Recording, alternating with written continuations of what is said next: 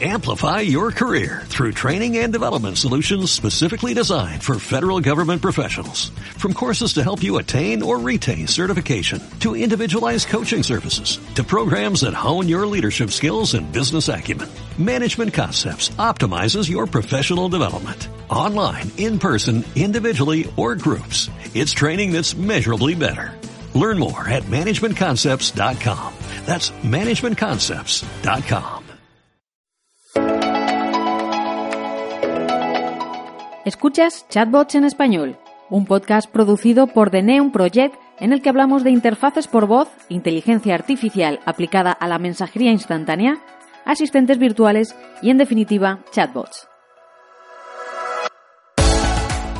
En este programa daremos algunas ideas sobre cómo rentabilizar un chatbot. Nos haremos eco de las últimas novedades sobre WhatsApp y de los novedosos productos inteligentes de Amazon. Y para terminar, comentaremos algunas ideas y herramientas útiles para desarrolladores. Soy Lola Buen día y aquí arranca el segundo episodio de Chatbots en español.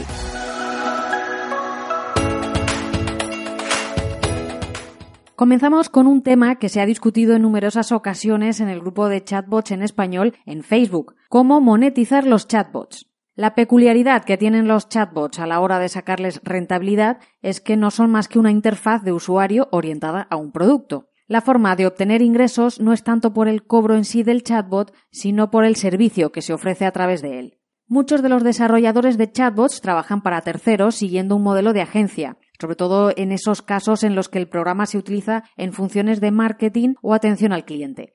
Pero también cada vez vemos más chatbots que son productos y que son sostenibles económicamente. Ahora bien, desde el punto de vista de la marca que implementa y pone en marcha un chatbot para su negocio, ¿cómo podría sacarle beneficio económico? ¿De qué manera se puede generar dinero? Os damos tres ideas para ganar dinero con un chatbot.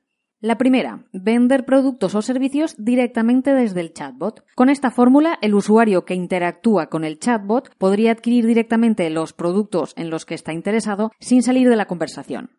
Claro, para esto es necesario integrar un método de pago. Pero no os preocupéis porque es fácil. Herramientas como Chatfuel o Stripe permiten hacerlo en chatbots para Facebook Messenger. Como ejemplo de este modelo de monetización encontraríamos un proyecto que The Neon Project realizó con la diseñadora Dalila.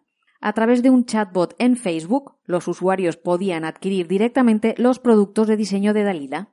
En el caso de este tipo de chatbots, siempre es recomendable que permitan gestionar el pedido y el pago directamente desde el canal de mensajería que elijamos. No es buena idea redirigir al usuario a una web o peor a una aplicación, ya que en el proceso podemos perder a ese posible cliente. Lamentablemente esta es una mala práctica que encontramos demasiado a menudo. El segundo método para sacar rentabilidad de un chatbot es utilizarlo para generar leads cualificados para una empresa.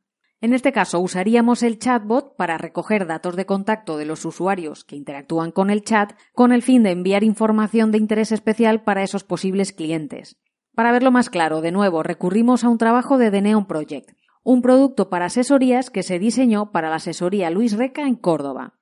Se trataba de ofrecer un servicio de información automatizado a través de un chat que pudiera responder a las preguntas más habituales de los posibles clientes de la asesoría. Los usuarios realizaban sus peticiones a través del chat y el bot les enviaba la información. Con esto, la asesoría conseguía datos de contacto de personas que en un futuro podrían convertirse en clientes, lo que en el lenguaje de marketing se conoce como leads. El principal punto a tener en cuenta en este tipo de desarrollos es el uso de los datos personales. Las empresas recurren a estos bots para automatizar las primeras conversaciones con los usuarios y cualificar leads. Pero hay que prestar mucha atención a la nueva ley de protección de datos para no caer en irregularidades. Ojo, en este tipo de chatbots orientados a conseguir leads también hemos encontrado otro problema. A menudo las empresas utilizan fotos reales de personas como avatares de los bots. Esto hace que los potenciales clientes crean que están hablando con una persona de verdad, lo que da lugar a confusiones y malentendidos. Es mejor ser sinceros desde el inicio y no tratar de engañar a nadie. Usar logotipos o diseños específicos en los avatares en lugar de fotografías reales puede ahorrarnos más de un disgusto. Y el tercer método que recomendamos para sacar partido económico del chatbot que hemos desarrollado es hacer encuestas o enviar contenido patrocinado pagado por una empresa relacionada. Es el modelo de negocio de los productos Bot for Health y CityBot, también de The Neon Project. Lo que hacen estos chatbots es enviar información que, aunque puede ser de interés para el usuario, tiene un objetivo promocional y ha sido patrocinada, directamente pagada, por una marca. El éxito de este modelo se basa en que todavía la mensajería instantánea nos resulta un canal de acceso a la información menos saturado de publicidad y spam. Parece que todavía los usuarios tenemos cierta curiosidad por la información que recibimos a través de chats.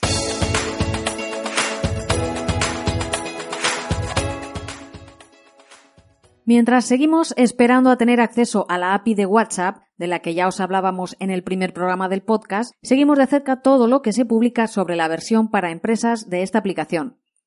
Al parecer, a partir de 2019, los anuncios publicitarios comenzarán a mostrarse a los usuarios en la pestaña de estatus de WhatsApp y aparecerán de forma similar a los de Instagram, en forma de stories. Lo que parece que no ha gustado a algunos es que para segmentar estos anuncios, es decir, para que a cada uno nos aparezcan los anuncios de aquellos productos en los que podríamos estar más interesados, la aplicación tendría que acceder a algún tipo de información personal de los usuarios. ¿Y cómo podrían hacerlo? Pues sí, eso mismo que estáis pensando, a través de las conversaciones privadas. Precisamente esta cuestión, y de hecho la sola idea de incluir publicidad en WhatsApp, es lo que parece haber molestado a su fundador, que ya ha anunciado que deja Facebook. Recordemos que Facebook adquirió WhatsApp en 2014, pero está claro que entre los fundadores de ambas aplicaciones las diferencias han terminado por ser irreconciliables. Por cierto, Facebook también adquirió Instagram en 2012 y sus fundadores también han anunciado que dejarán Facebook. Los motivos. Se rumorea que Facebook no ha dejado que Instagram siga funcionando con la independencia que sus fundadores esperaban mantener después de la adquisición.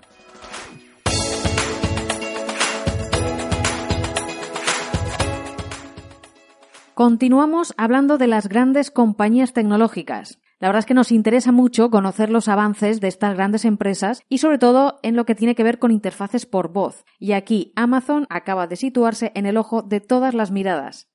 El gigante del e-commerce ha anunciado que va a empezar a integrar su asistente virtual Alexa en todo tipo de dispositivos.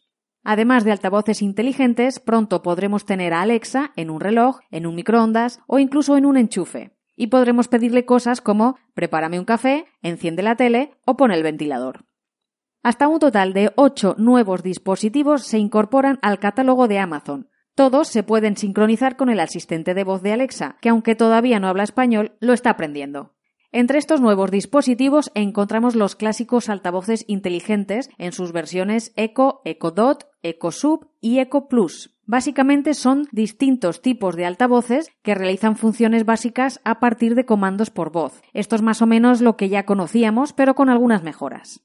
Algo más novedoso es el EcoLink Link AMP, una especie de caja con varias entradas y salidas, tanto digitales como analógicas, y que será compatible con equipos de música domésticos para controlar con la voz los controles de audio de toda la casa.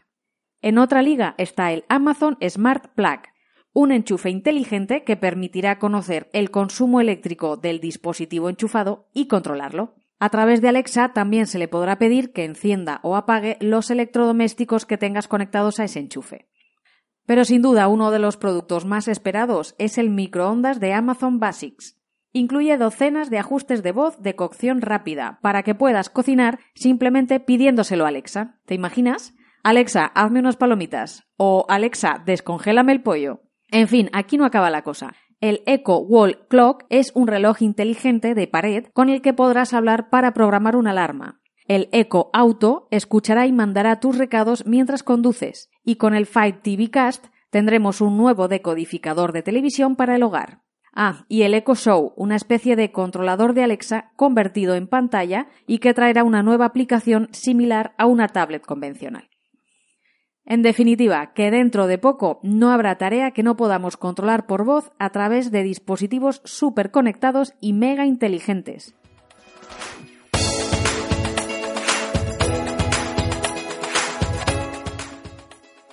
Como sabéis, nos gusta reservar un espacio del podcast a comentar consejos y novedades sobre herramientas útiles para los desarrolladores de chatbots. En esta ocasión nos vamos a centrar en las herramientas de integración, porque aunque podemos conseguir un chatbot básico con aplicaciones como Chatfuel o ManyChat, creemos que la clave para el éxito en muchos casos está en su integración con otros servicios. Una de las integraciones más habituales cuando queremos conseguir chatbots inteligentes es la del sistema de procesamiento de lenguaje natural, lo que se conoce como NLP. Para ello se pueden utilizar soluciones como Dialogflow o Rasa.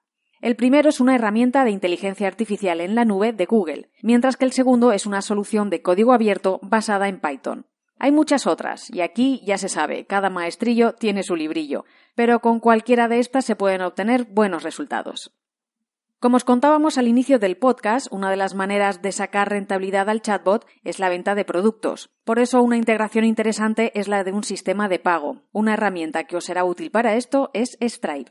Otras opciones que pueden ser interesantes para determinados chatbots es integrar hojas de cálculo para recopilar datos o introducir calendarios para la reserva de citas. Incluso yendo más allá, se pueden integrar sistemas de control de satélites. Estas integraciones son algo más complejas y pueden requerir conocimientos técnicos y uso de servidores. Para las pruebas de concepto o para los chatbots con poco volumen o necesidades más sencillas, podemos usar herramientas como Zapier o Integromat. La ventaja de estas dos es que están pensadas para usuarios que no tienen por qué contar con conocimientos muy técnicos y tienen interfaces muy intuitivas, sobre todo Zapier. Pero seguro que conocéis muchas otras herramientas y tenéis multitud de ideas para integrar diferentes servicios dentro de un chatbot y ampliar sus funcionalidades. En el grupo de Facebook Chatbots en Español estamos muy atentos a vuestros comentarios. Animaos a compartir vuestras propuestas. Terminamos aquí. Si te ha gustado nuestro podcast, compártelo en las redes sociales y suscríbete a nuestros canales o déjanos un comentario. También te invitamos a unirte a nuestro grupo de Facebook Chatbots en Español, donde seguimos compartiendo y aprendiendo sobre todo lo que rodea al desarrollo de interfaces por voz. Has escuchado Chatbots en Español, un podcast de The Neon Project. Suscríbete a nuestros podcasts en iVoox y iTunes.